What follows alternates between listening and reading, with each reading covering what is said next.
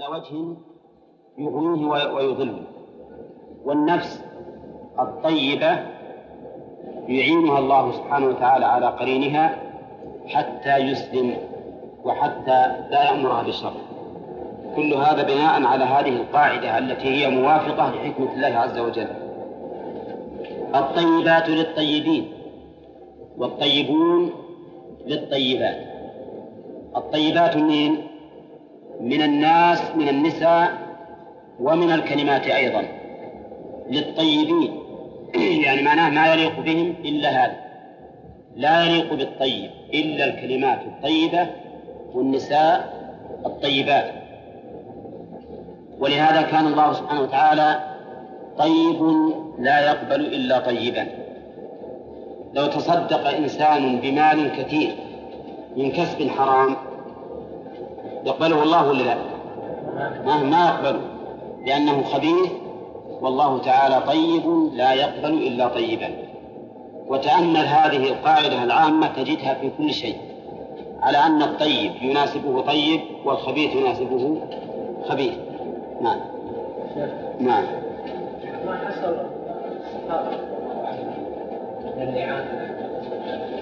نعم إيه نعم لكن لكن في هذه الحال ما يثبت انها أنها خبيثة. ما يثبت أنها خبيثة. وإذا ثبت فهذا شيء نادر.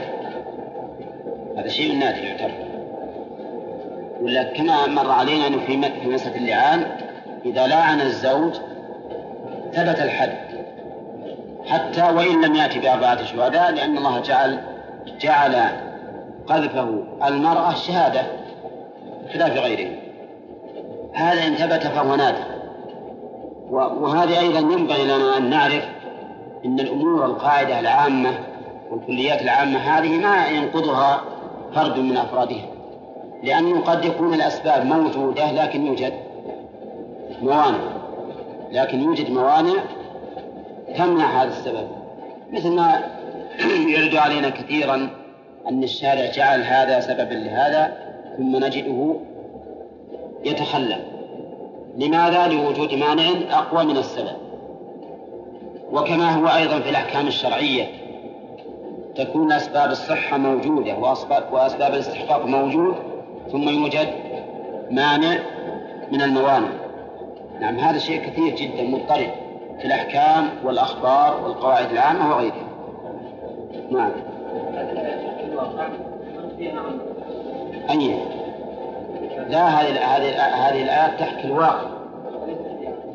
وتتضمن الأمر لأنك إذا لأنك إذا عكست الأمر الذي جعله الله تعالى هذه سنة جعلها الله سنة له فقد عصيت. قال والطيبات للطيبين والطيبون للطيبات. أولئك الطيبون والطيبات. ومنهم عائشة وصفوان رضي الله عنه رضي الله تعالى عنهما. مبرؤون مما يقولون. أي الخبيثون والخبيثات من النساء فيهم لهم للطيبين والطيبات مغفرة ورزق كريم في الجنة. أولئك الإشارة إلى من؟ لأقرب مذكور. وهم الطيبات والطيبون. مبرؤون مما يقولون. يعني مبرؤون مما يقال فيهم. ومثل المؤلف بعائشة رضي الله عنها وصفوان ابن أمية الذي رمي بها وقد سبقت القصة. وهكذا أيضا نقول عائشة ورسول الله صلى الله عليه وسلم فإنه كما أشرنا سابقا قصة الإفك ليست طعنا في عائشة وصفوان فقط بل هي طعن في عائشة وصفوان والنبي عليه الصلاة والسلام وأبي بكر. كل هذا لا شك أنه يتضمنهم هذا القول الخبيث. فهؤلاء الطيبون مبرؤون مما يقولون أي مما يقول فيهم هؤلاء الخبيثون. لهم مغفرة ورزق كريم. لهم أي لهؤلاء الطيبين مغفرة بجانب الذنوب ورزق كريم بجانب الطاعات. مفهوم؟ لهم مغفرة لذنوبهم. ورزق كريم على طاعاتهم. وإنما جعلناها هكذا مقسمة. لأن الذنب وش يناسبه؟ المغفرة. والأعمال الصالحة يناسبها الرزق الكريم.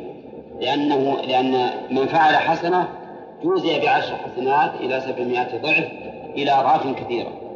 فتبين بهذا أنه حصل لهؤلاء الذين قيل فيهم ما قيل حصل لهم بذلك تكفير سيئات ومغفرة ذنوب وكذلك رفعة درجات.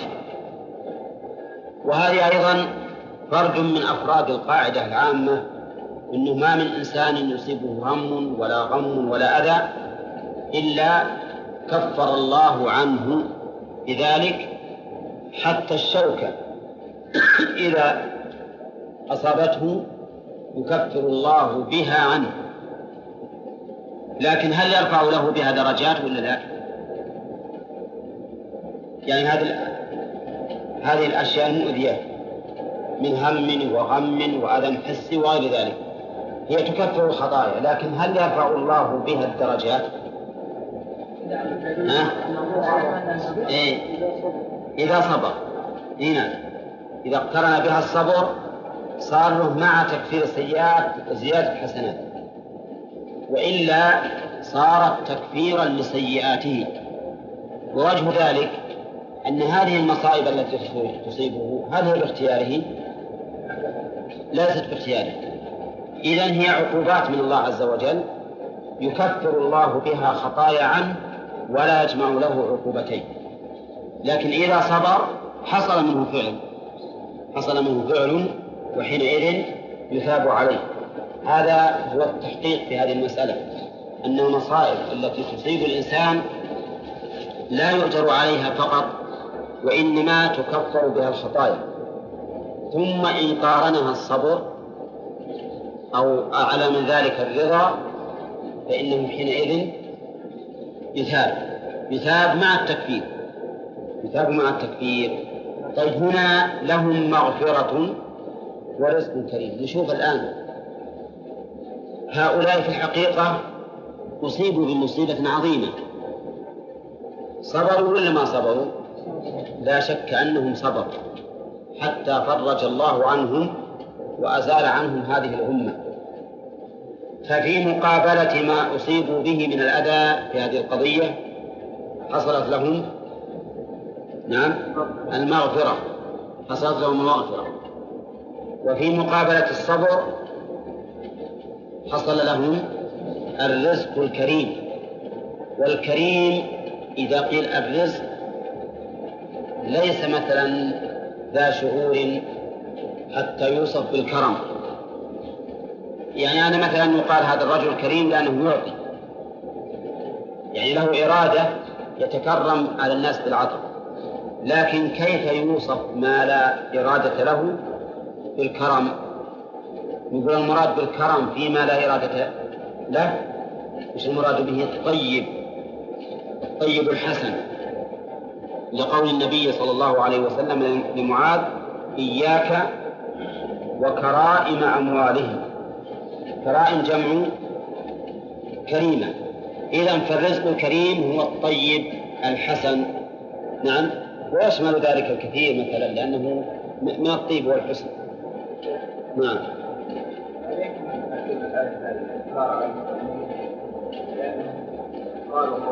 بلى سيف بلى كيف؟ إلا هذه فيها لوم عليه فيها لوم عليه.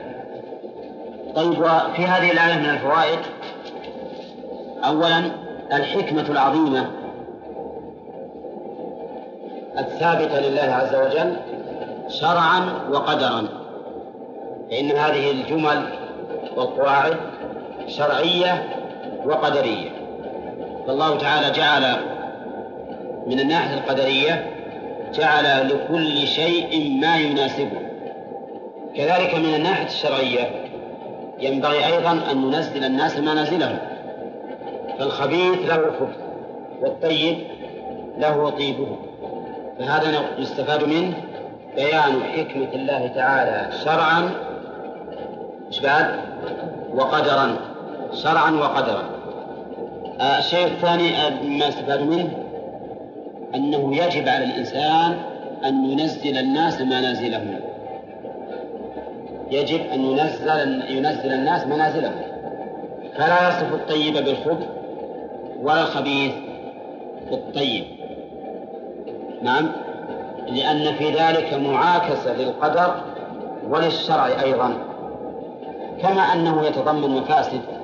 عندما تصف شخصا خبيثا بطيب وش معنى ذلك؟ أنك رفعت عنه الوصف كذبا وزورا. ثم إنك أيضا خدعت الناس به. خدعت الناس به. فالإنسان مثلا الطيب يوصف بالطيب والخبيث يوصف بالخبث ولا يجوز للإنسان أن يتعدى ذلك لأن الله سبحانه وتعالى يقول الخبيثات للخبيثين إلى آخره. وفي هذا أيضا دليل على أن الله سبحانه وتعالى يبرئ أهل الرجل الطيب العفيف يبرئهم من الخبث. لأن الطيبين الطيبات للطيبين والطيبون للطيبات. وقد جاء في الحديث من زنى زنى أهله ومن عف عف أهله. وهذه من حكمة الله عز وجل أنه كلما كان الإنسان طيبا طاهرا نظيفا فإن الله تعالى يهيئ له أهلا بهذه المثابة. يهيئ له أهلا بهذه المثابة جزاء وفاقا. والأمر كذلك بالعكس.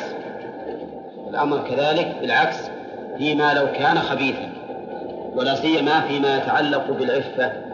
وهذا شيء لو تأمله الإنسان لوجده كثيرا.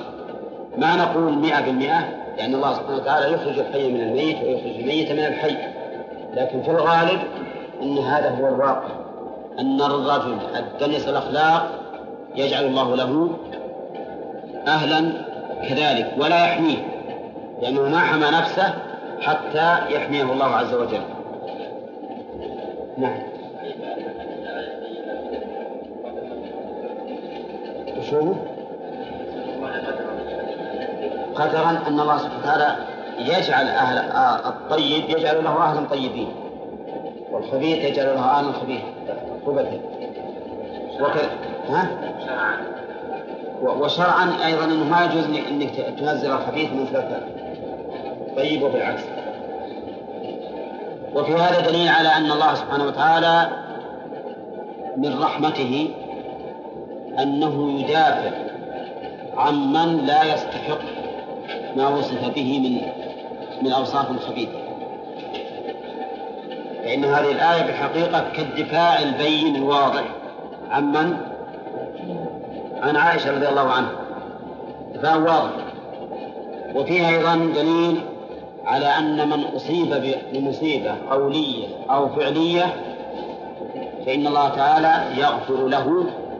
فإن صبر فإن صبر على ذلك فإنه آه، يعطى أجرا أيضا يعطى أجرا. ومن حماية الله سبحانه وتعالى للإنسان الطيب إن الله يمنع أسباب الشر عنه ما يتعرض لها. لأن حقيقة الأمر أن تعرض الإنسان للفتن قد يفتن. فمن حماية الله للعبد الطيب الذي قصد الخير أن الله يحميه سبحانه وتعالى عن أسباب الفتن. وأنا أذكر لكم قصة الآن. رجل كان معروفا بالورع من, من هذا البلد. كان معروفا بالورع الذي يعتبر من أكمل ما يكون. في يوم من الأيام ذهب ليحمل له ليحمل خشبا من أثل خشب. أثل قاطع أثله وكان جاره أيضا قاطع أثله وفيه كومتين من الخشب. هذا الرجل أناخ البعير عند خشب جاره. وحمل الخشب على البعير ثم لما أراد أن يثور البعير عي لا يثور. أبى. نهائيا. يبيه يبيه عين نزل من الحمل ما في فائدة نزل الحمل كله فثار البعير. لما ثار البعير هو فتح الله عليه وقام يناظر وفكر وإذا الخشب هذا مهم خشبه الكومة الثانية. هذا من ها؟ مغترا فيه لكن شوف كيف إن الله سبحانه وتعالى منعه. ولا لو ثار البعير على طول مشى به. لكن هذه من حماية الله سبحانه وتعالى للعبد. إذا إذا علم الله من نيته النزاهة والعفة حماه سبحانه وتعالى.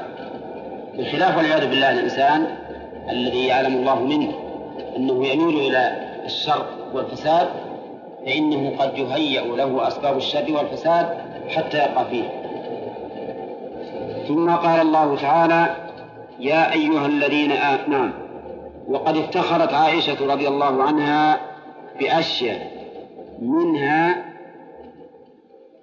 إيش بعده؟ أنها خلقت طيبة ووعدت مغفرة ورزقا كريما يعني كأنها رضي الله عنها فهمت أن مثل هذه الآية نزلت فيها. فكانت تفتخر والمراد بالافتخار هنا التحدث بنعمة بنعمة الله. لا يظهر العلو على الناس لأن الافتخار ينقسم إلى قسمين. أحدهما أن يفتخر الإنسان بنعمة الله عز وجل تحدثا بها تحدثا بهذه النعمة. هذا الافتخار طيب وهو مما أمر الله به. والثاني أن يفتخر الإنسان ليظهر فضله على غيره ويعلو به على غيره. فهذا لا يجوز. هذا لا يجوز. قال الله تعالى والله لا يحب كل مختال فخور. يصير هذا الفخر منين؟ هذا الفخر من الخيلاء هذا الفخر الذي يقصد به الإنسان إظهار فضله على الناس وعلوه عليهم. هذا من الخيلاء الذي لا يحبه الله عز وجل. يا أيها الذين آمنوا نعم. إيش؟ إي نعم كقول النبي عليه الصلاة والسلام أنا سيد ولد آدم يوم القيامة. وكما كانت تفتخر عائشه بهذا إن صحت القصة. وكما كانت زينب تفتخر على زوجات النبي عليه الصلاة والسلام بأن بأن الله زوجها في السماء. وغير ذلك مما يقال. يا أيها الذين آمنوا لا تدخلوا بيوتا غير بيوتكم حتى تستأنسوا وتسلموا على أهلها فيقول الواحد السلام عليكم أأدخل كما ورد في حديث ذلكم خير لكم من الدخول بغير استئذان. إن كنتم لعلكم تذكرون بإدغام التاء الثانية في الدال خيريته فتعملون به. هذه من الآداب التي هي في الحقيقة حماية للأعراض. تجد هذه السورة غالبها في هذا الأمر في العفة وما يتعلق بها من حماية الأعراض وغير ذلك. من جملة هذا الأدب الذي أدبنا الله به عندما نريد أن ندخل بيوتا غير بيوتنا. يقول يا أيها الذين آمنوا لا تدخلوا بيوتا غير بيوتكم. ذكرنا فيما سبق أن تصدير الحكم بالنداء ما الغرض؟ يدل على أهميته. يدل على أهميته. لأن المقصود بالنداء إيش؟ تنبيه المخاطب. إذا قلت يا فلان لا شك أنه ينتبه. الآن لو رأيت واحد منكم غافل ولا ينعس ولا شيء قلت يا فلان ينتبه ولا لا؟ ينتبه. فالنداء يراد به تنبيه المخاطب وتصدير الحكم أمرا أو نهيا أو الخبر أيضا تصديره بالنداء يدل على أهميته وأنه ينبغي للإنسان أن يتيقظ ويتفطن له ثم نداء المؤمنين باسم الإيمان نداء ثم النداء باسم الإيمان يا أيها الذين آمنوا وش عليه؟ ها؟ يدل على أن هذا العمل من الإيمان وأن مخالفته من مما ينقص الإيمان. ويراد به أيضا الإغراء يعني توجيه الخطاب أو النداء. بوصف الإيمان يراد به الإغراء على التزام الحكم. الإغراء يعني الحث. البالغ على التزام الحكم. مثل ما لو أقول يا رجل افعل كذا. إيش معناه؟ الحث والإغراء لأن مقتضى رجولتك أن تفعل كذا. يا مؤمن افعل كذا. معناه الإغراء لأن مقتضى إيمانك أن تفعل كذا أو أو تترك كذا. فصار إذن الغرض من توجيه النداء إلى المؤمنين بوصف الإيمان. وش الغرض منه؟ الحث والإغراء على التزام هذا الحكم. كأنما يقال إن كنت مؤمنا فلا تفعل كذا إن كان نهيا أو فافعل كذا إن كان أمرا. ويدل ذلك أيضا يعني توجيه بوصف الإيمان غير مسألة الغرض يدل على أن ما ذكر من مقتضيات الإيمان وأن خلافه مما ينقص الإيمان. طيب نشوف الآن الحكم الذي أرشد الله إليه. لا تدخلوا بيوتا غير بيوتكم حتى تستأنسوا. لا ناهية. والنهي هنا للتحريم لأنه هو الأصل في النهي وقول بيوتا. هذا عام. ما هي صيغة العموم فيه؟ أنه نكرة في سياق النهي. والنكرة في سياق النهي تدل تفيد العموم. يعني لا تدخلوا أي بيت غير بيوتكم التي تملكونها إلا بعد أمرين. حتى تستأنسوا وتسلموا على أهلها فسر المؤلف تستأنسوا بتستأذنوا. وتفسيرها بالاستئذان هذا تفسير ببعض أفرادها لأن الاستئناس أعم من الاستئذان. قد يستأنس الإنسان و و ولا يكون في قلبه وحشة من دخول هذا البيت وإن لم يستأذن وحينئذ ما يبقى عنده إلا السلام مثل ما لو دعاك إنسان إلى بيته بعد صلاة الظهر فلما جئت وجدت الباب قد فتح مفتوح وجدت الباب مفتوح وش يبقى عليك الآن؟ سلم.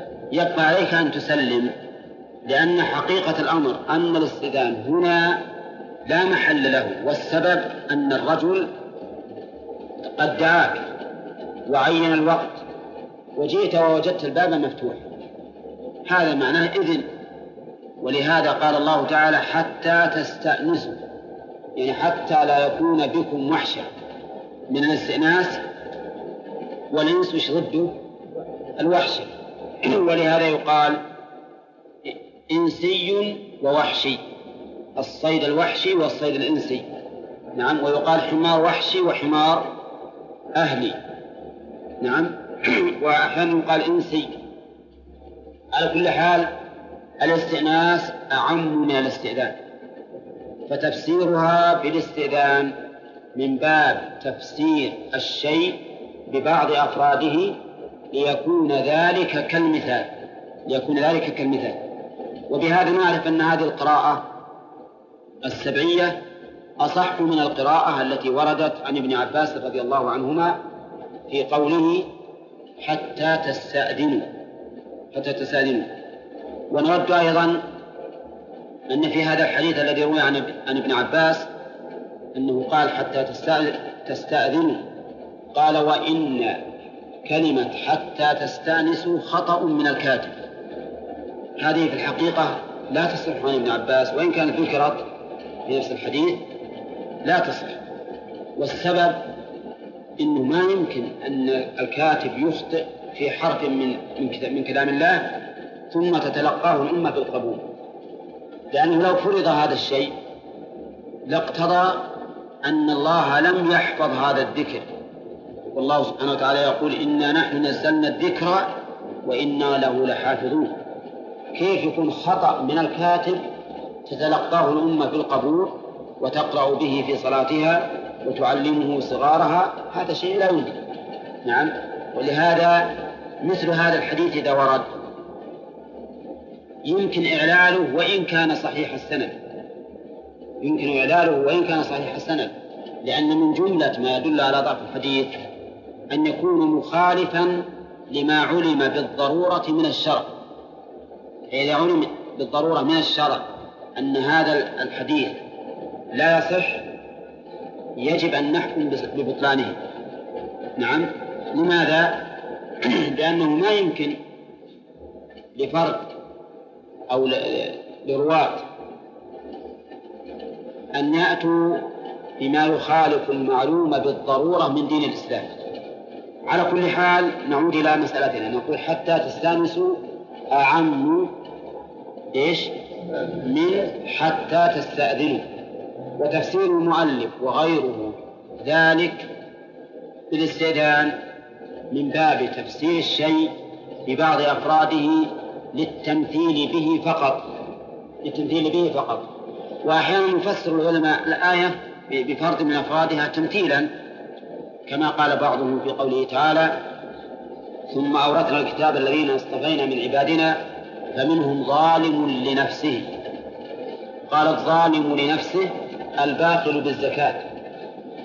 ومنهم مقتصد الباذل للزكاة الواجبة. ومنهم سابق بالخيرات الباذل للصدقة بعد الزكاة. هذا وش نجعله؟ أه؟ نجعله تفسيرا بالمثال. تفسيرا بالمثال فقط. لا على أن الآية إنما يراد بها ما ذكر. بل هذا من باب التفسير بالمثال. وقول حتى تستأنسوا وتسلموا. لا. لا ما هي بسبعية. السبعية تستأنس فقط. وقول تسلموا على أهلها بدأ الله بالاستئذان قبل السلام. وهذا هو الترتيب الطبيعي. هذا الترتيب الطبيعي. لأنك تستأذن فإذا أذن لك علمت أن في البيت أحدا حينئذ تسلم يعني فتقع الباب مثلا تقول يا فلان إذا خاطبك تسلم عليه. فالآية الآن مرتبة على الترتيب الطبيعي.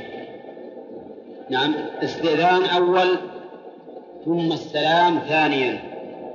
قبل أن يتكلم الإنسان قبل أن يتكلم بأي شيء. طيب فإذا وقول المؤلف فيقول واحد السلام عليكم أأدخل؟ كما ورد في حديث.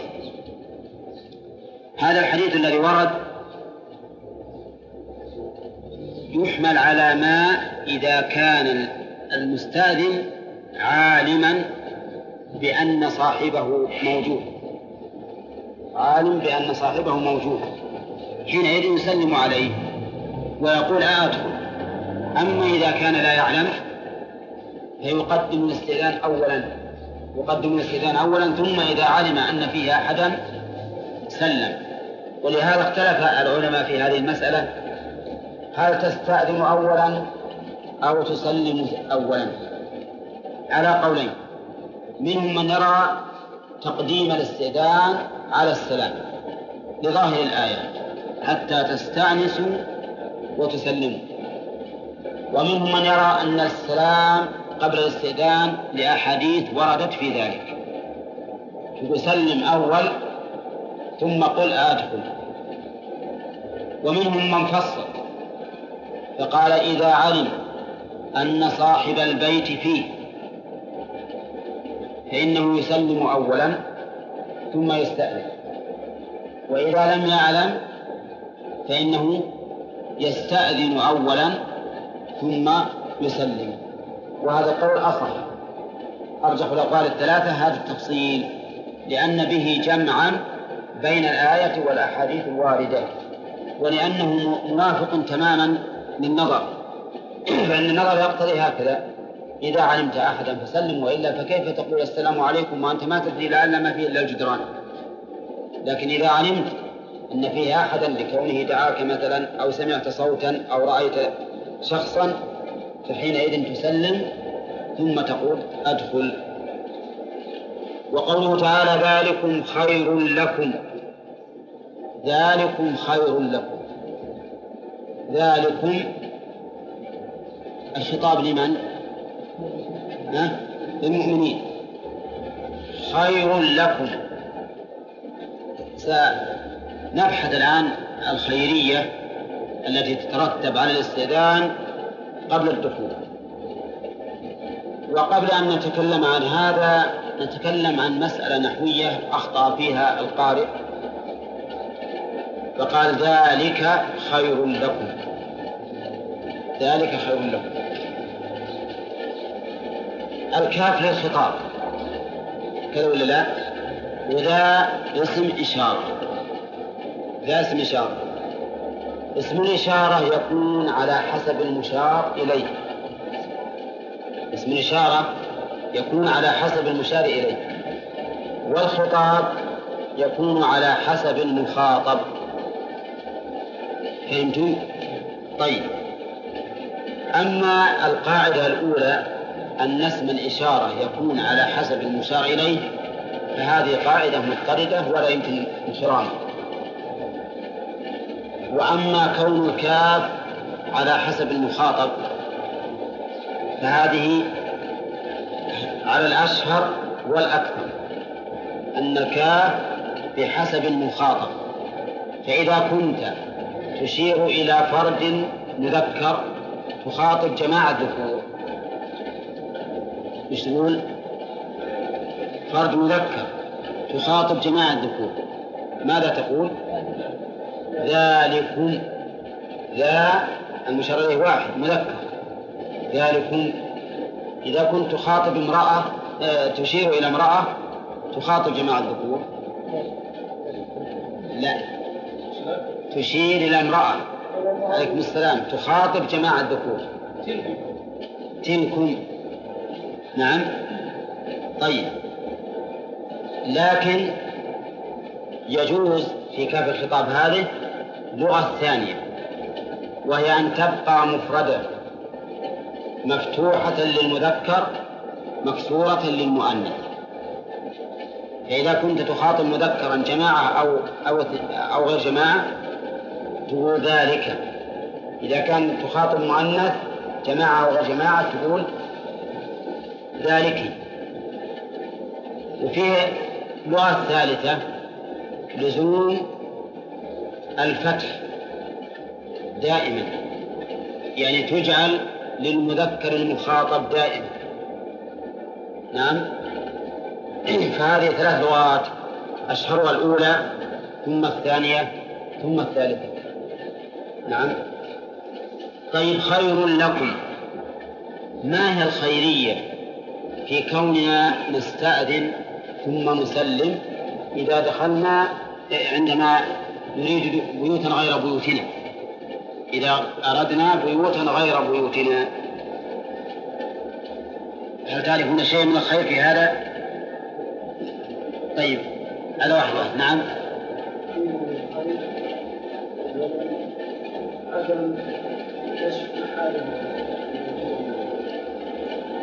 نعم هذه من الخيرية. إنك إذا استأذنت ما تكشف محارم صاحب هذا البيت. لأنك لو دخلت وهو ما هو ممكن. قد يكونون على حالة ما ما يرون أن أن ما يرغبون أن أحد ينظر إليهم فيها. هذه واحدة. ثاني نعم. ها؟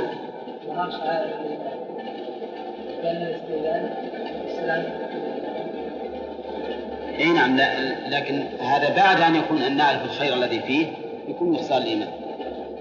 هذه هذه يمكن تمشي على رجل.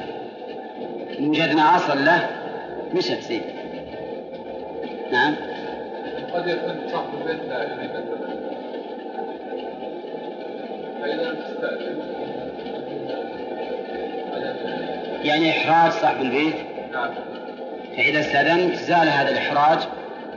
نعم. هذا هي هي الأولى ولا غيرها؟ ولكن صاحب البيت عنده مشروع فإذا لم تستأذن إيه. لم تطلب إيه. فإذا مرت حافظ غير كشف الحال طيب صحيح. أنه لا يقع أن لا يقع صاحب البيت في إحراج. نعم. لأنه مثلا من فتحت الباب ودخلت مهما كان صاحب البيت في شغل على كل حال يتلقى عنه فربما يكون مشغولا بشغل يحرجه إذا إذا دخلت عليه نعم ها؟ من إيش؟ تهيئ من؟ تهيئ صاحب البيت؟ نعم آه، لأنه أقرب إلى تهيئه واستعداده حتى لا يظن الداخل أنه قد أهانه. نعم لأنه لما لا يدخل بدون استئذان ولا يجد الشيء مقابلا مقابلا به وهذا أهانني ولا أكرمني وإلى آخره. وفيه أيضا براءة الإنسان من التهمة. وهذه من أهم شيء. من أهم شيء أن الداخل يبرأ بذلك من التهمة. لأنه إذا دخل على بيت بدون استئذان ربما يتهم بهذا الشيء بشيء لا ينبغي. فإذا استأذن فقد دخل على بصيرة. دخل على بصيرة. فمن أهم ما فيها من الخير أن الداخل يبرأ من التهمة بحيث ما يقال هذا سارق ولا هذا يريد فاحشة ولا ما أشبه ذلك. لأنه كما هو معلوم الآن لو مثلا واحد دخل بيتك على طول بدون أن يستأذن تتهمه ولا لا؟ ها؟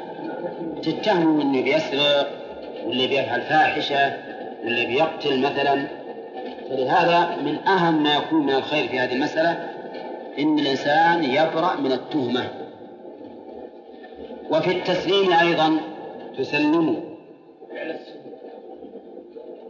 فيه أيضا فعل السنة لكن فيه تأمين أهل البيت تأمين أهل البيت.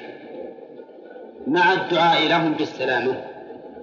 أما تأمين أهل البيت فإنك إذا قلت السلام عليكم. فكونك تدعو لهم بالسلام هذا من باب أولى وأحرى أن يعرفوا أنك لن يحصل منك ضرر. أنك لا يمكن أن يحصل منك ضرر. لأنك ما دام تسأل الله لهم السلام فكيف عاد أنك تعدى عليهم؟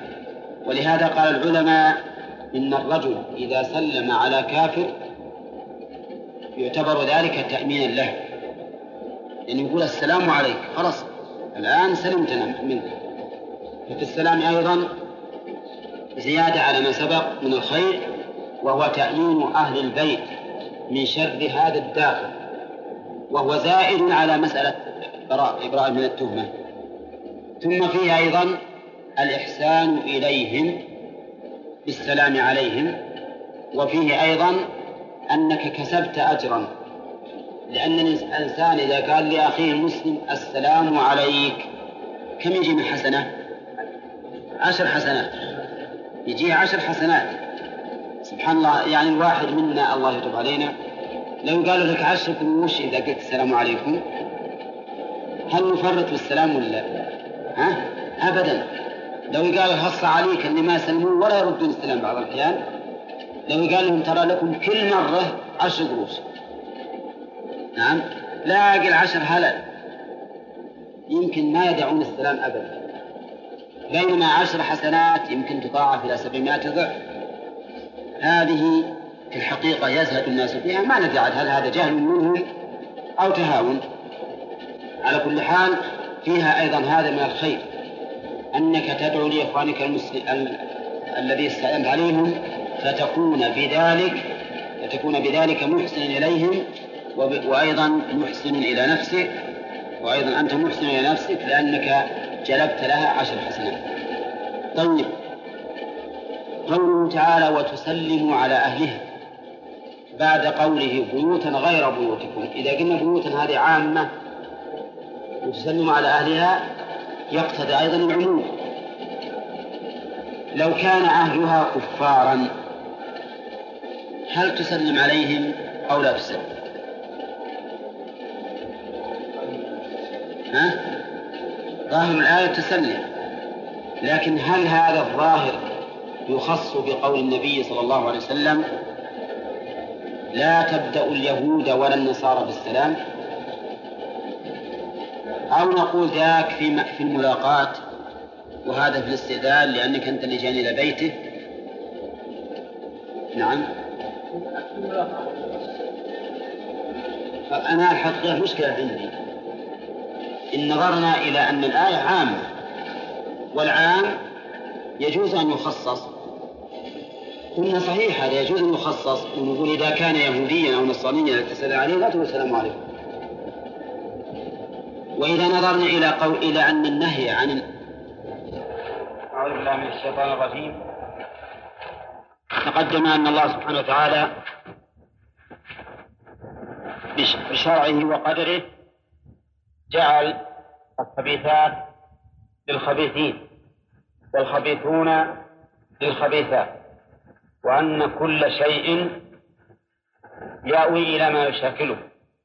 فالطيب للطيب والخبيث للخبيث وأن هذه القاعدة العامة يستفاد منها براءة عائشة رضي الله عنها مما رميت به.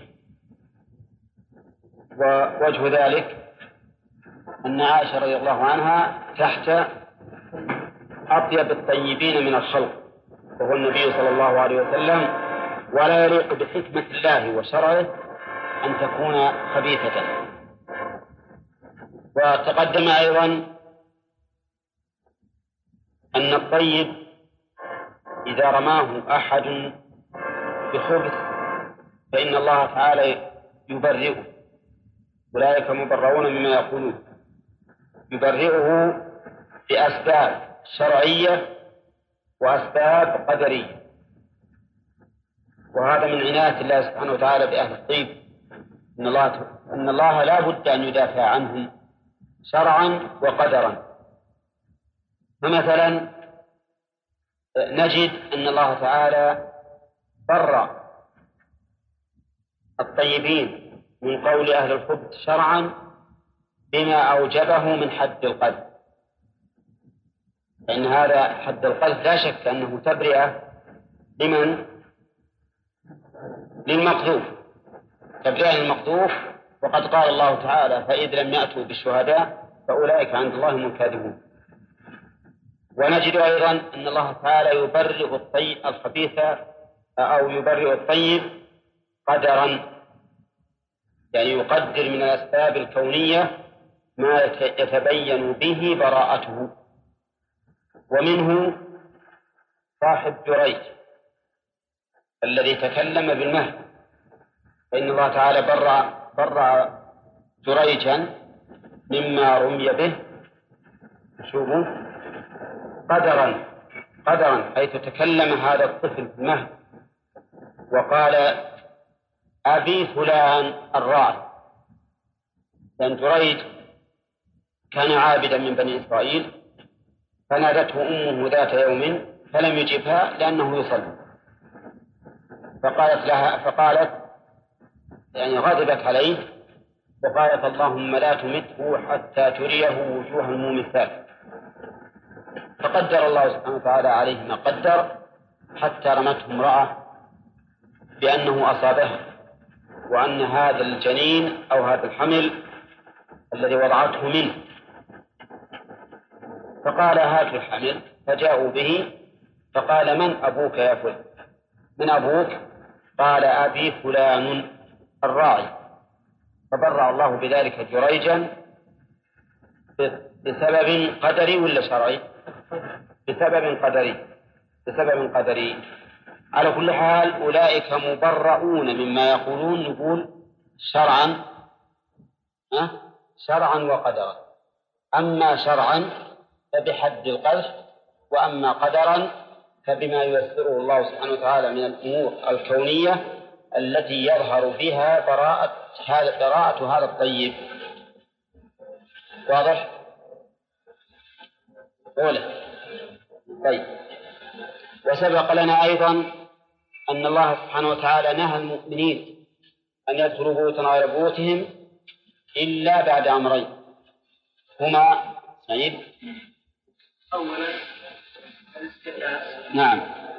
الشيء الثاني السلام على الاستئناس والسلام على أهلها طيب وأيهما يقدم عبد الرحمن الشطيري؟ ها؟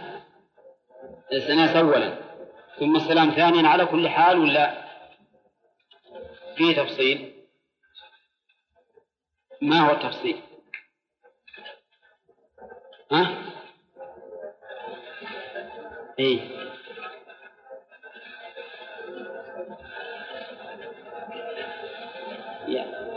هو لابد من الاستدلال لابد من قرع الباب. لكن هل يسلم أولا أو يستأذن أولا؟ يستأذن أولا مطلقا. نعم. ها؟ فيها ثلاثة أقوال. ورجحنا. ما علمتنا حتى نعرف الأخير. وش اللي رجحنا؟ التفصيل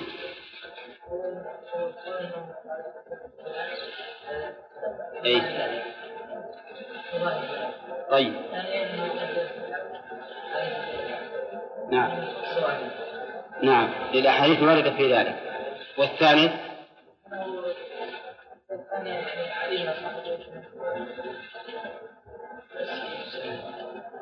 يعني إذا كان فيه أحد إذا رأى أحدا أو سمع قولا في البيت فيسلم أولا ثم يستأذن.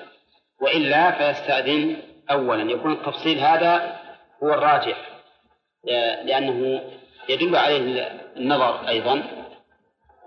طيب هذه الآية وتسلم على أهلها براك على عمومها ولا فيها تخصيص؟ ما هو؟ نعم. فلا يسلم عليه يستأذن عليه بدون سلام. طيب الدليل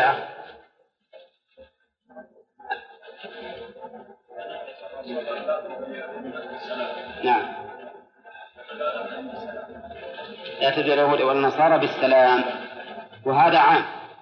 لا صحيح. هذا الآية مخصوصة بمن كان من أهل السلام. وأما من لم يكن من أهل السلام فإنه يستأنس عليه ولا يستأذن عليه طيب اللي جنبك عبد الله آه في قراءة تروى عن ابن عباس بدل تستأنسوا إيش؟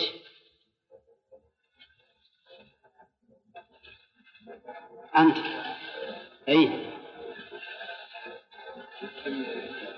ما اسمك ما اسمك؟ ها؟ علي؟ آدم. إي نعم. أنت أبو البشر؟ نعم. تستأذن. تستأذن بدل تستأنس. أي طيب. زين. آه، أيهما؟ طبعا أيهما أرجح؟ ولا ذي شاذة ما هي سبعية عبد الله. ها؟ لأنها عامة صحيح.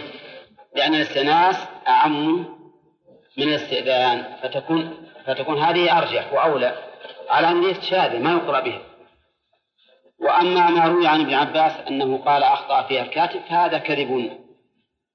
لا يمكن أن يصح عن ابن عباس لأن هذه قراءة سبعية اتفق أجمع عليها المسلمون. وهل يمكن أن يجمع المسلمون على خطأ في كلام الله؟ لا يمكن أبدا. لا يأتيه الباطل من بين يديه ولا من خلفه. ثم إننا نقول هل وسيلة القرآن هي الكتابة فقط؟ ولا الكتابة والنطق؟ ها؟ الكتابة والنطق لا سيما في الصدر الأول فالنطق أكثر. تلقي القرآن بالنطق لا سيما في الصدر الأول أكثر من تلقيه بالكتاب. وبهذا يتبين إن هذا الأثر عن ابن عباس باطل وإنما نبهنا عليه ولم يكن موجودا عندنا لئلا تغتروا به. طيب قوله تعالى ذلكم خير لكم. الخيرية هنا استمع حميد بين لنا منها شيئا.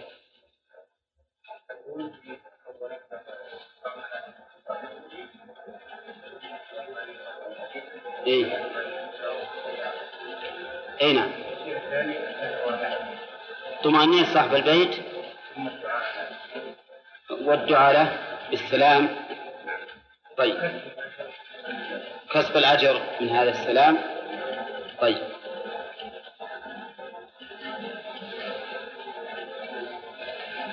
أحمد؟ ها؟ دفع التهمة عن الداخل. نعم. هذه أربع نعم. حفظ العورات. هذه خمس. ها؟ إيش؟ ما فهمت. إيه نعم نعم. آه يعني استعداد صاحب البيت للضيف. تهيئته حتى لا يدخل عليه وهو في حالة تحرجه نعم. و ها؟ عدم الإحراج عدم الإحراج. نعم. ذكرناه. طيب هذه من هذه مما علمناه وما لم نعلمه يمكن أكثر من هذا. المهم أنه خير لنا. وقبل ذلك يعني هذا الخير الذي علمنا أن الشارع أمر بذلك من أجله. لكن بعد أن يأمر الشارع بالشيء بعد أن يأمر الشارع بالشيء تكون الخيرية فيه هي امتثال أمر الشرع. لكن هذه بعد أن يأمر به الشرع بعد أن يأمر الشرع بشيء أو ينهى عن شيء تكون الخيرية التي لا لا معارضة فيها شو؟ امتثال الشرع. فعلا للأمر وتركا للنهي. فهذا خير ما يوجد في الأحكام الشرعية.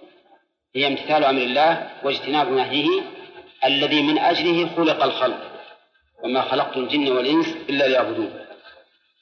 طيب وقوله إن كنتم تعلمون هذه منفصلة عما قبلها. يعني ما ينبغي أنك تقرأ تقول ذلكم خير لكم إن كنتم تعلمون. آه آه أنا غلطت. لعلكم تذكرون. لعلكم لعل إذا جاءت في كلام الله فهي للتعليل. للتعليل. يعني أننا أمرناكم بذلك وبيناه لكم وبينا أنه خير. لماذا؟ لأجل أن تذكروا. يقول المؤلف بإدغام التاء الثانية في الذال خيريته فتعملون به. قوله تذكرون أصله تتذكرون. ويقول إنه بإدغام التاء الثانية في الذات. فالقراءة على كلام المؤلف تذكرون بتشديد الذات. تذكرون وأصلها تتذكرون. فأدغمت التاء الثانية بالذات فصارت تذكرون ومعنى تذكرون يعني تتعظون. لأن التذكر اتعاظ الإنسان وكون الأمر يقع منه على بال لا يغفل عنه ولا يسهو عنه. وقول المؤلف خيريته فتعملون به يفيد أن مفعول تذكرون محذوف تقديره خير خير خيريته. على أن الحقيقة أن أن هذا الفعل لا يظهر لي أنه لا متعد. بل الظاهر أنه لازم وقال تذكر أي التعظ تذكر عن التعظ فالظاهر أنه لازم على والمعنى تتعظون. نعم. قال الله تعالى فإن لم تجدوا فيها أحدا يأذن لكم فلا تدخلوها حتى يؤذن لكم. وإن قيل لكم بعد الاستئذان ارجعوا فارجعوا هو أي الرجوع أزكى لكم أي أزكى أي خير لكم من القعود على الباب. نعم. إن لم تجدوا فيها أحدا أي في البيوت غير بيوت. مثلا أفرض أنك تريد أن تذهب إلى إلى صاحب لك وجئت ولم تجد في البيت أحدا. وعندنا علامة على عدم وجود أحد في البيت إذا كان البيت مثلا مغلق في القفلين نعم علم أن صاحب البيت ليس فيه. وقوله لا تدخلوها حتى يؤذن لكم. كيف حتى يؤذن لنا؟ ونحن لم نجد فيها أحدا. لأن يعني إذا كان ما فيها أحد هل يمكن يوجد إذن؟ ها؟ إذن سابق؟ كيف يعني؟ حتى يكون قد أذن لكم ما ما يستقيم الكلام ها؟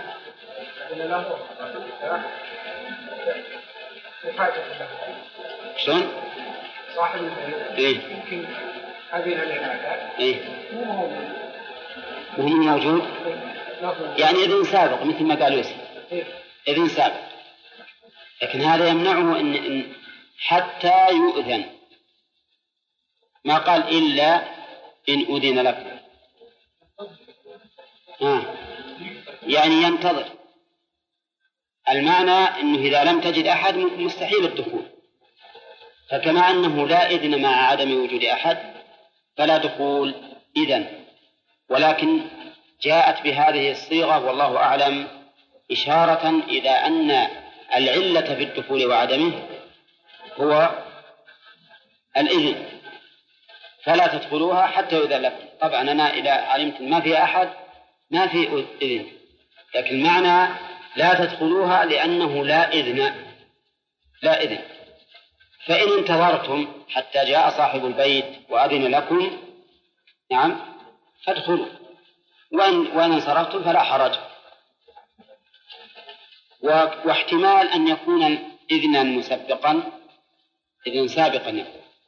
احتماله هذا ذهنا وارد يعني ممكن لكن التعبير لا يساعده. التعبير لا يساعده لأنه قال فإن لم تجدوا فيها أحدا فلا تدخلوها حتى يؤذن.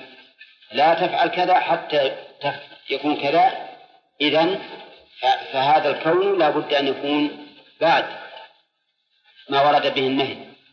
وهذا ينفي أن يكون الإذن سابقا. نعم. أي معلوم. إذا كان وكيل صاحب البيت فقد وجدنا أحدا. وقد وجدنا أحدا. نعم. ها؟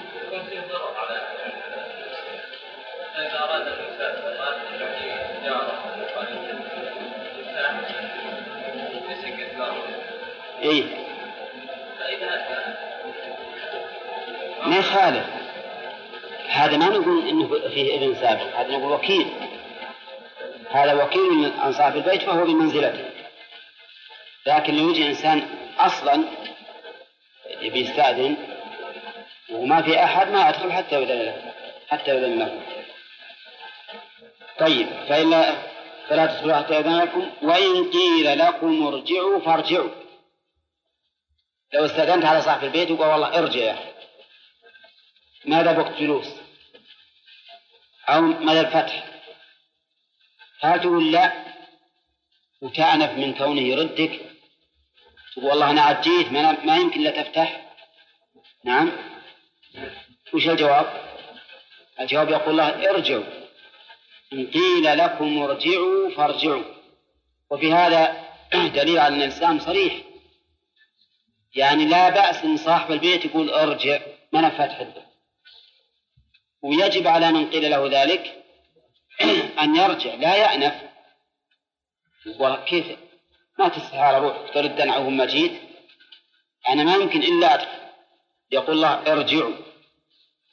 ولما كان هذا الرجوع شاقا على النفوس رغب الله فيه بقوله ذلكم أزكى لكم. ها؟ كيف؟ ذلكم أز... هو نعم. فارجعوا هو أي الرجوع أزكى أي خير لكم من القعود على الباب. المؤلف بين المفضل عليه وهو القعود على الباب.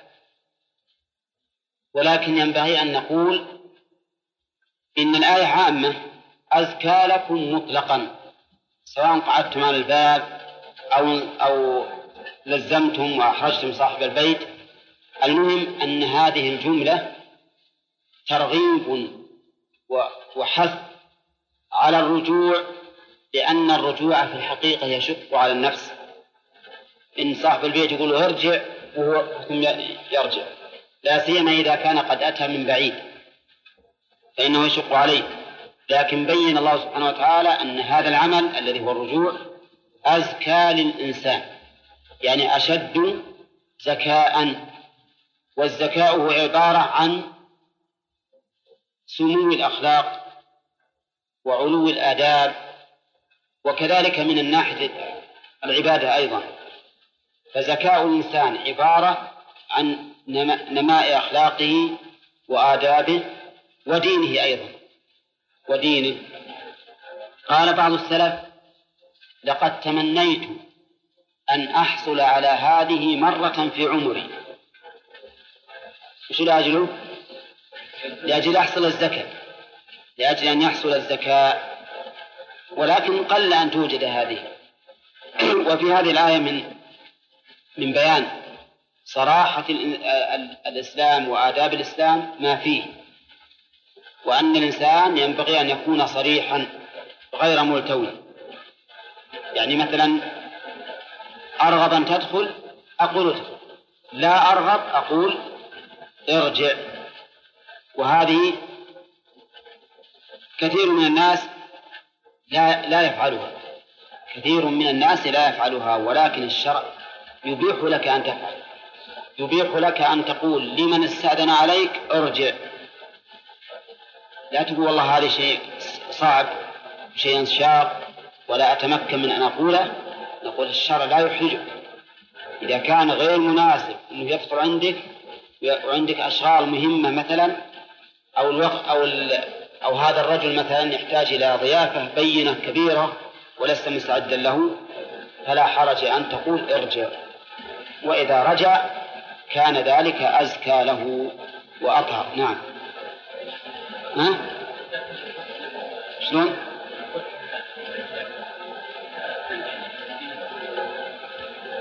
لا هو يحدث في نفسه إذا كان ما قرأ هذه الآية. أما إذا كنت قرأت هذه الآية وقال لي أرجع ورجعت كلنا يريد الزكاة.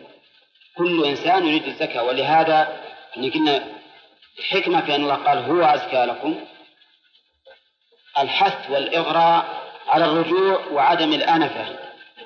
وأن لا يكون في قلبه شيء. هذه آداب إسلامية. ينبغي أن نتأدب بها وأن نكون صرحاء. نعم. أي أيما هذا أو أنه يأذن لي؟ يأذن لي على إغماض وعلى إحراج ويمكن أفوت مصالح كثيرة؟ نعم. أي من أولى؟ الأول أولى. الأول أولى. وهذه يعني الظاهر أنها مرت عليكم وعلى, وعلى آه إنه مر عليكم. أحيانا يستأذن عليك إنسان ما ودك يدخل. ما ودك أبدا يدخل. إما في الشغل ضروري ولا في حاجة ما يمكن يشاهدها في البيت ولا غير ذلك. على كل حال هذه المسألة هي الآداب الإسلامية وأن الإنسان ينبغي أن يكون صريحا. لا ليس في في عمله ولا في قوله شيء من الالتواء. لا وهو أزكى لكم والله بما تعملون عليم. والله بما تعملون.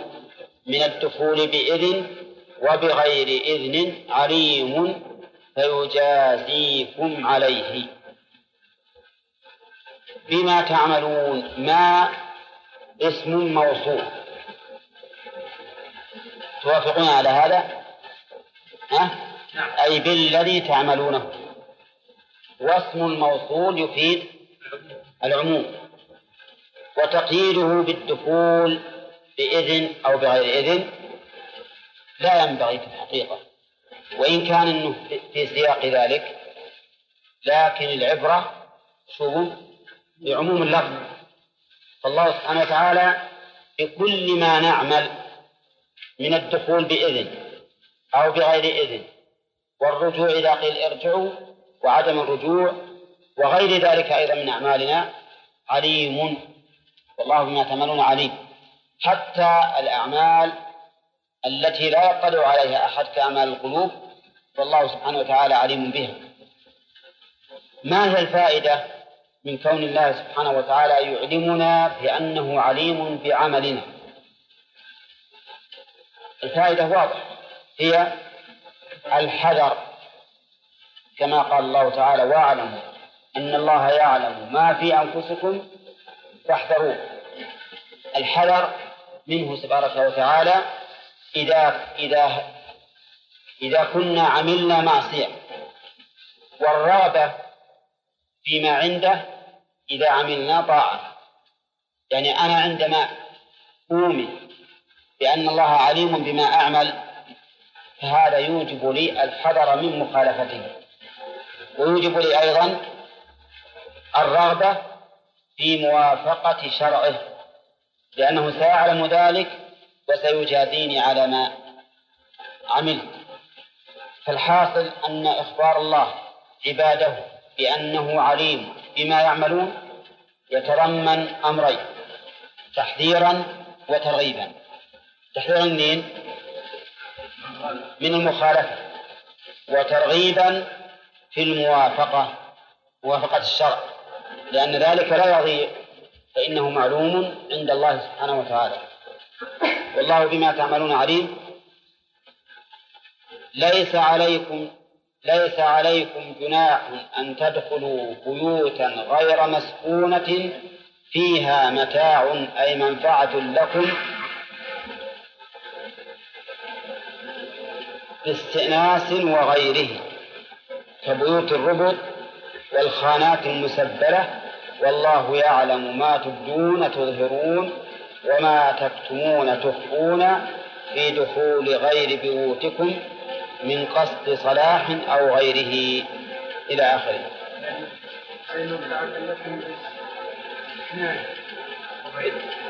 استئذان. إيش؟ استكان. وغيره. طيب أنا هي أصلا لخبط شوي يقول الله تعالى ليس عليكم جناح الجناح الإثم. الجناح الإثم فيستفاد مما سبق أن الأوامر هناك بالوجوب لأنها هي لأنها هي التي يأثم الإنسان بمخالفتها فقول ليس لهم جناح يدل على أن ما سبق يكون في مخالفته الجناح أن تدخلوا بيوتا غير مسكونة فيها متاع لكم. المتاع يقول المؤلف المنفعة والأصح أنها أعم من ذلك سواء منفعة لاستكنان كما قال المؤلف أو غيره. متاع يعني ما ما يكون متعة لكم من منافع وأعيان. حتى لو كانت البيت مثلا فيه أعيان لي. ككونه مخزنا مخزنا فيه أموال. هذا أيضا ليس علي علي جناح أن أدخله بدون استئذان. وإن كان البيت لغيري والسبب لأن وجود الحاجة فيه لي أو المتاع لي فيه هو إذن لي بالدخول. كون هذا الرجل يعطيني جزءا من بيتي أضع فيه متاعا لي. هذا يدل على أنه قد أذن لي بذلك. ما حاجة أني أستأذن إذن جديد وهذا أيضا الإذن الذي أوجبت أوجبه الشارع في هذه الحال. ما يظهر ما يظهر أنه يجب لأن البيت غير مسكون. صار غير مسكون. فأصل الاستئذان إنما جعل من أجل النظر. والنظر هنا مفقود لأن ما في أحد. لكن لما كان لغيري صار الإنسان قد يكون متحرجا. لأنه قال فإن لم تجدوا فيها أحدا فلا تدخلوها حتى يؤذن لكم.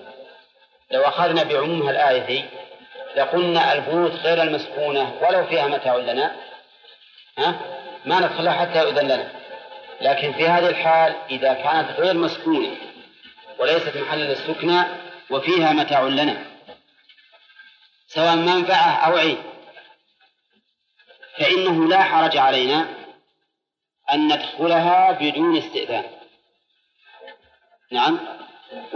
وقوله فيها متاع لكم دليل على أنه إذا لم يكن فيها متاع لنا فإننا لا ندخلها ولو كانت غير مسكونة. والحكمة في هذا ظاهرة لأن الرجل إذا دخل بيتا ليس له وهو غير مسكون وليس له فيه منفعة أو متاع يؤدي ذلك إلى تهمته. شو بفساد. كما يوجد الآن في البيوت التي لا تسكن أحيانا تكون مأوى للخبثاء. تكون مأوى للخبث. فإذا كان الإنسان ليس له متاع في هذا البيت فإنه لا يدخله إطلاقا. أما إذا كان له متاع وهو غير مسكون فلا حرج على الإنسان أن يدخله سواء استأذن أو لم يستأذن. ولكن الاستئذان هنا غير وارد لأنه ليس مسكونا. إلا أنه لولا هذا الاستثناء لقلنا إن عموم قوله فإن لم تجدوا فيها أحدا فلا تدخلوها حتى يؤذن لكم يقضي على هذه الحال أيضا. ولكن هذا من نعمة الله. فالحاصل الآن البيوت ثلاثة أقسام صارت. بيوت مسكونة فيها أهلها. وش الواجب؟ الاستئذان والسلام. بيوت ليس فيها أحد لكنها مسكونة لكن ما وجدنا فيها أحد. أيضا لابد من الاستئذان. ما ندخله حتى يؤذن لنا. حتى يؤذن لنا. بيوت غير مسكونة. بيوت غير مسكونة. هذه إن كان فيها متاع لنا فليس علينا جناح في دخولها. وظاهره إن لم يكن لنا فيها متاع فإنه لا يجوز دخولها. علينا جناح في ذلك. والسبب أنها إذا كانت غير مسكونة وهي ممكنة لو هي ممكنة واضح لكنها ليست لنا. إذا دخلناها وليس لنا فيها متاع أوجب ذلك التهمة هذه من جهة. ويوجب أيضا المخاصمة مع صاحبها. لأن صاحبها يقول ليش تدخل بيتي؟ أليس كذلك؟ فإذا قلت له له هو غير مسكون ولا حاجة أستأذن لأن ما في أحد ما في ساكن. يقول ولكن البيت لي لا يحل لك أن تتصرف فيه بالدخول. لهذا يقول اشترط الله تعالى أن يكون فيها متاع لنا. ثم قال نعم. لا المتاع يقول المؤلف أي منفعة؟ إن منفعة أو عين. نعم. المنفعة مثل ما قال المؤلف باستكنان أو شبهه الاستكنان وشبهه من المنفعة؟ مثلا لو فرض أنه نزل أمطار كثيرة. أمطار كثيرة وحولك بيوت غير مسكونة ودخلت لجي تستكن من من المطر. أو حر شديد أو عدو لحقك أو ما أشبه ذلك. هذه منفعة. والعين مثل ما أشرنا إليه. فيها. والله يعلم ما تبدون وما تكتمون. إي نعم. فيها متاع يعني شيء يمتعك. إي نعم مثل ما قال متاع أي ما تتمتع به من عين أو منفعة. ثم قال الله تعالى والله يعلم ما تبدون وما تكتمون. لاحظوا الفرق بين التعبيرين. هناك قال بما تعملون عليم وعليم اسم وهنا قال والله يعلم ما تبدون. ويعلم فعل الجملة فعلية والفرق بينهما أن الأول بما تعملون عليم باعتبار وصف الله بالعلم. فإن علم الله تعالى صفة لازمة له. أزلية أبدية. ولا حادثة؟ أزلية أبدية وليست بحادثة إطلاقا. علم الله لا يتجدد سبحانه وتعالى بل هو لم يزل ولا يزال عالما بما كان وما سيكون. وهنا قال والله يعلم يعلم. وقد قال العلماء إن الجملة الفعلية تدل على التجدد والحدوث. الجملة الفعلية تدل على التجدد والحدوث وحينئذ يشكل علينا. لأننا أسسنا قاعدة أن علم الله أزلي أبدي. نعم فنقول إن المراد هنا ربط العلم بالعمل ربط علم الله بالعمل ربط علم الله بالعمل. وربط علم الله بالعمل يقع كثيرا في القرآن. كما في قوله تعالى ولنبلونكم حتى نعلم المجاهدين منكم والصابرين أم حسبتم أن تدخلوا الجنة ولما يعلم الله الذين جاهدوا منكم؟ وما أشبه ذلك؟ مما يدل على أن علم الله سبحانه وتعالى مقرون بالعمل وليس وليس وليس قرنه بالعمل من أجل أنه تجدد بعد وقوع العمل. لا لكن الله تعالى يعلم في الشيء قبل وجوده أنه سيقع ويعلم بالشيء بعد وجوده أنه قد وقع أنه قد وقع. فالعلم المقارن غير العلم السابق. العلم المقارن هو الذي يترتب عليه الجزاء. والعلم السابق نعم لا يترتب عليه الجزاء.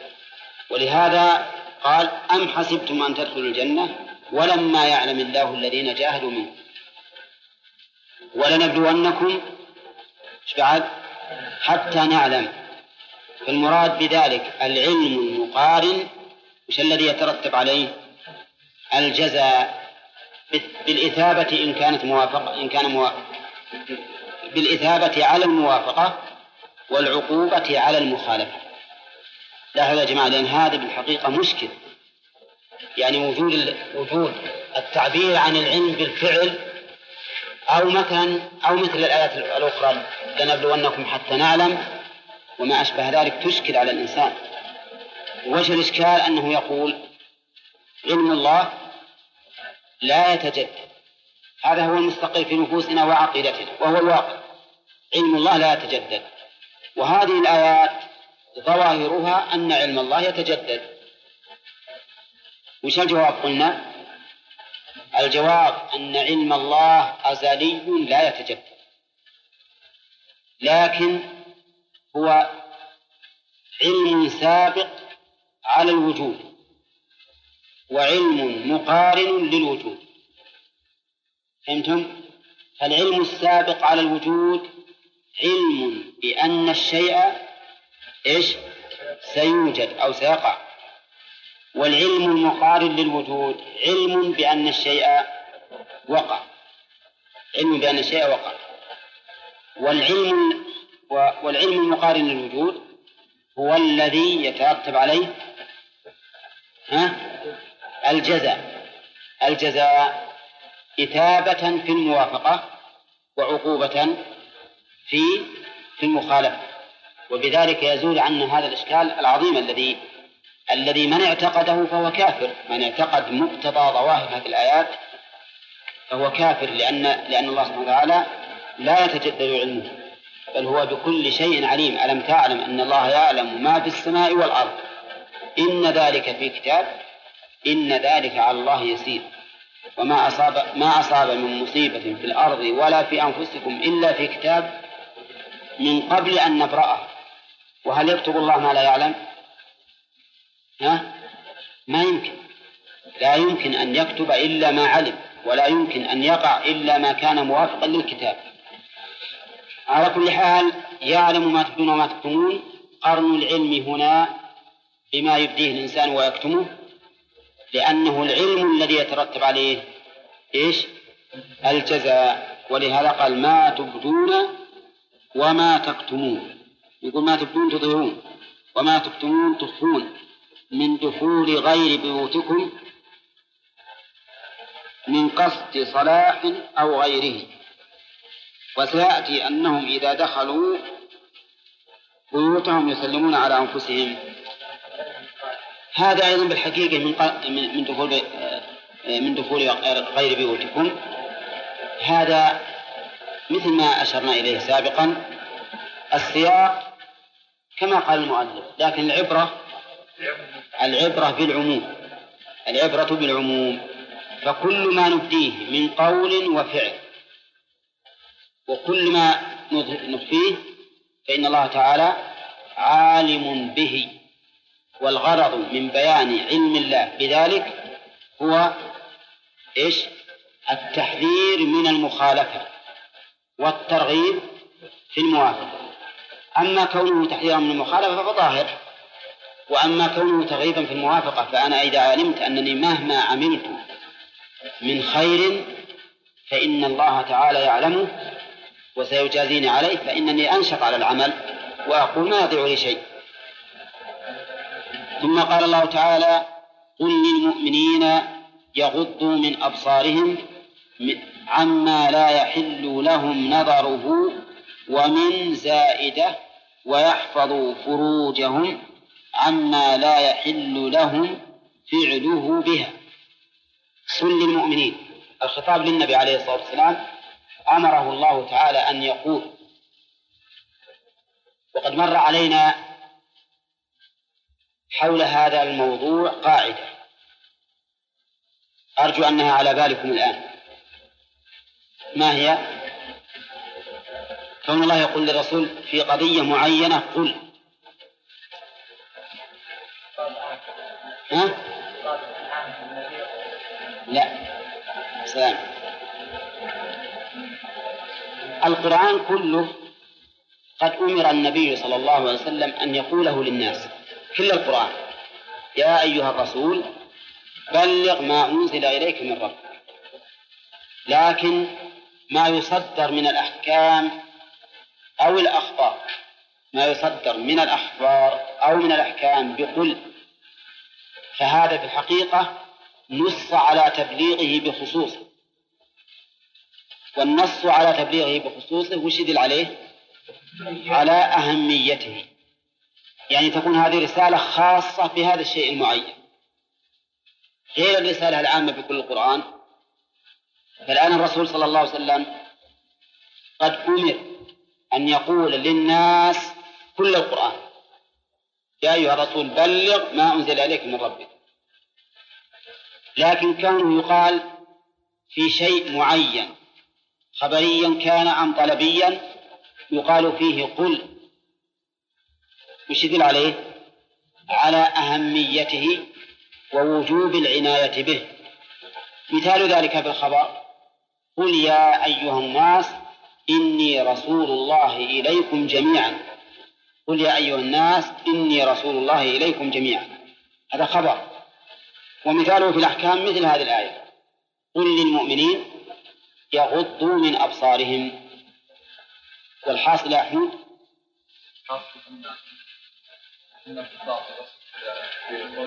نعم.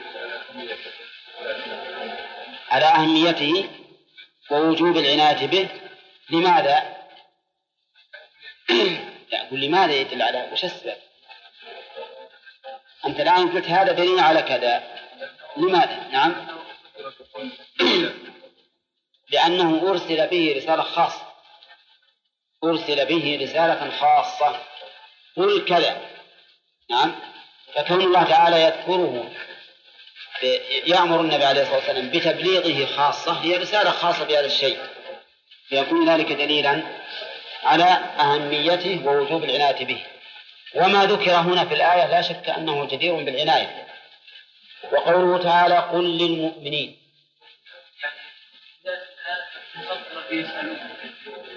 إيه نعم. هذا واضح. هذا واضح إن إنه جواب أقول واضح أن المراد الجواب. ما ما ما تشمل هذه القاعدة دي لأنه جواب هذا. هذه جواب. ما هي ما هي لأنه جواب. طيب وقوله للمؤمنين. قل للمؤمنين. لماذا لم يقل كل الناس؟ لأن الإيمان هو الذي يقتضي القبول. فالمؤمن هو الذي يقتضي هو الذي يقبل ما كلف به. ثم فيه أيضا من الإغراء على الامتثال. ما فيه الإغراء على الامتثال. لأن نقول قل للمؤمنين مثل ما قل قل للرجال. كذا وكذا. أي أنه لإيمانهم هم هم الجديرون بهذه العناية وهذا التوجيه الرباني. نعم. ففيه إغراء وفيه دليل على أن المؤمن هو محل الامتثال. يعني غير المؤمن نسأل الله العافية ما هو ممتثل اللي ما يؤمن لا يمتثل. نعم. وقد حدثني بعض الأخوان البارحة عن شخص من هؤلاء المتأمركين الذين جاءوا من أمريكا. يقول إنه نصحني في أمور وقال عود نفسك على هذا الشيء. ترى الإنسان إذا اعتاد شيء يكون سجية وطبيعة له. فقال له صاحبنا لماذا لا تعود نفسك على الصلاة مع الجماعة في المسجد؟ فكان جواب هذا الرجل المتأمرك أو المستغرب يمكن من غير أمريكا ما أدري لكن على كل حال هو من المبعوثين إلى الخارج. قال أنا ما أقتنع بصلاة الجماعة. ما أقتنع بصلاة الجماعة. فما رأيكم بهذا الكلام؟ هل يكون كفرا؟ أو لا يكون. ها؟ لو أن الرجل قال ما أقتنع بوجوب صلاة الجماعة لقلنا هذا رجل قلد غيره. والله أعلم بنيته هل قلدهم للسهولة أو قلدهم للوثوق برأيهم. لكن يقول ما أقتنع بصلاة الجماعة. معناه ما أرغب بها على قوله يغض ما جازمها يا حميد عبد الله. وذكرنا لذلك شاهدا وهو ها محمد تفتي نفسك كل نفس. يعني لتفتي أو جواب للأمر الموجود وهو قل. وأوردنا على ذلك ما يضعفه. وهو أن مجرد القول لا يلزم منه الغض اللهم إلا على فرض أن المؤمن لا بد أن إذا إذا قيل له أن يغض غض الوجه الثالث أنه جواب لأمر مقدر.